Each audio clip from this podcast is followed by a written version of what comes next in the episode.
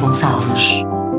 Dia 15 de junho, o Dia Mundial do Vento. Neste dia, convidam-se as pessoas a descobrirem o vento, do seu poder à sua importância, das suas possibilidades à sua tipologia. A efeméride foi criada pelo Conselho Global de Energia Eólica, Global Wind Energy Council, e começou com uma data europeia em 2007, mas tornou-se numa data mundial em 2009. No Dia Mundial do Vento realizam-se variadas atividades abertas ao público em dezenas de países, incluindo Portugal. Entre outras atividades destacam-se o lançamento de papagaios ao vento, medição do vento com recurso a laser, atualização ou divulgação do novo Atlas Europeu do Vento, peças de teatro realizadas ao ar livre, práticas de desporto ao sabor do vento, exibição de documentários sobre energias renováveis, exposições sobre novas tecnologias eólicas, realização de colóquios sobre o recurso energético do vento e ainda abertura de parques eólicos a visitas.